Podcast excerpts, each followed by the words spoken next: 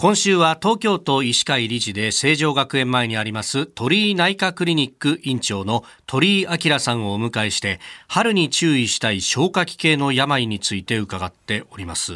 今朝は急性膵炎を取り上げます。急性とつくと本当これは大変な病気かなと思うんですがこれどういう病気なんですか？はい、あの、膵臓に炎症が起きる病気です。で、膵臓の場合には急性膵炎と慢性膵炎っていうのがあるんですけども、はい、まあ、急性膵炎っていうのは急激になるのが一つなんですけども、えー、まあ、これはお酒をずっと飲んでて繰り返している場合も、えー、急性膵炎ということがあります。再発性の急性膵炎ですね。で、慢性膵炎っていう場合には、やはり、あの、気質的に異常が出た場合、例えばエコーや CT で膵管の拡張があったりとか、支流を形成したりとか、そういう変化があった場合に慢性膵炎というふうに、えー、定義されされてます。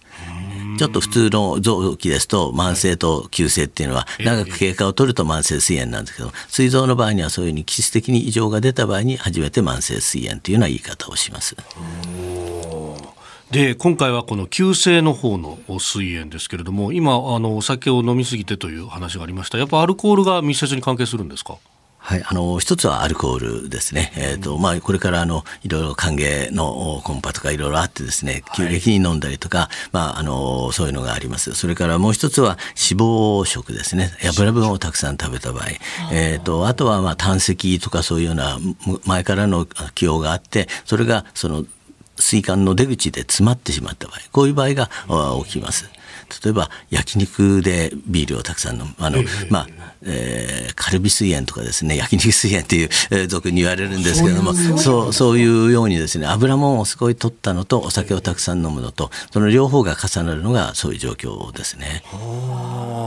そもそものそもそも論なんですけどこの膵臓っていう臓器そのもののこう機能としてやっぱ油物に対応するとかアルコールに対応する機能があるから、はい、そういうこと？一つはあの膵臓はやっぱりあの油物を消化する作用がありますね。アミラーゼとかリパーゼという消化酵素を出す。それからもう一つは内分泌系のインシュリンというホルモンを出すがあります。ですから、えーと、一つはそういう急激になる場合それから繰り返しているうちになる場合にはやはり糖尿病なんかを併発することもあります。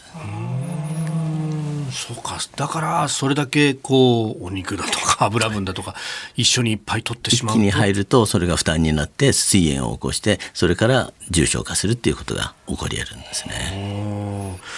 これねその痛みもものすごいものが来る。どどの辺に来る？えーと、左の上腹部ですね、えーと、ちょうど膵臓は胃の後ろ側にありますので、左の上腹部とあと背中にかけて割と痛みが放散するのが特徴です。はあ。なんかお腹痛くて背中に突き抜けてるよっていうような。特に左側の場合にはちょっと注意が必要ですね。はい、こ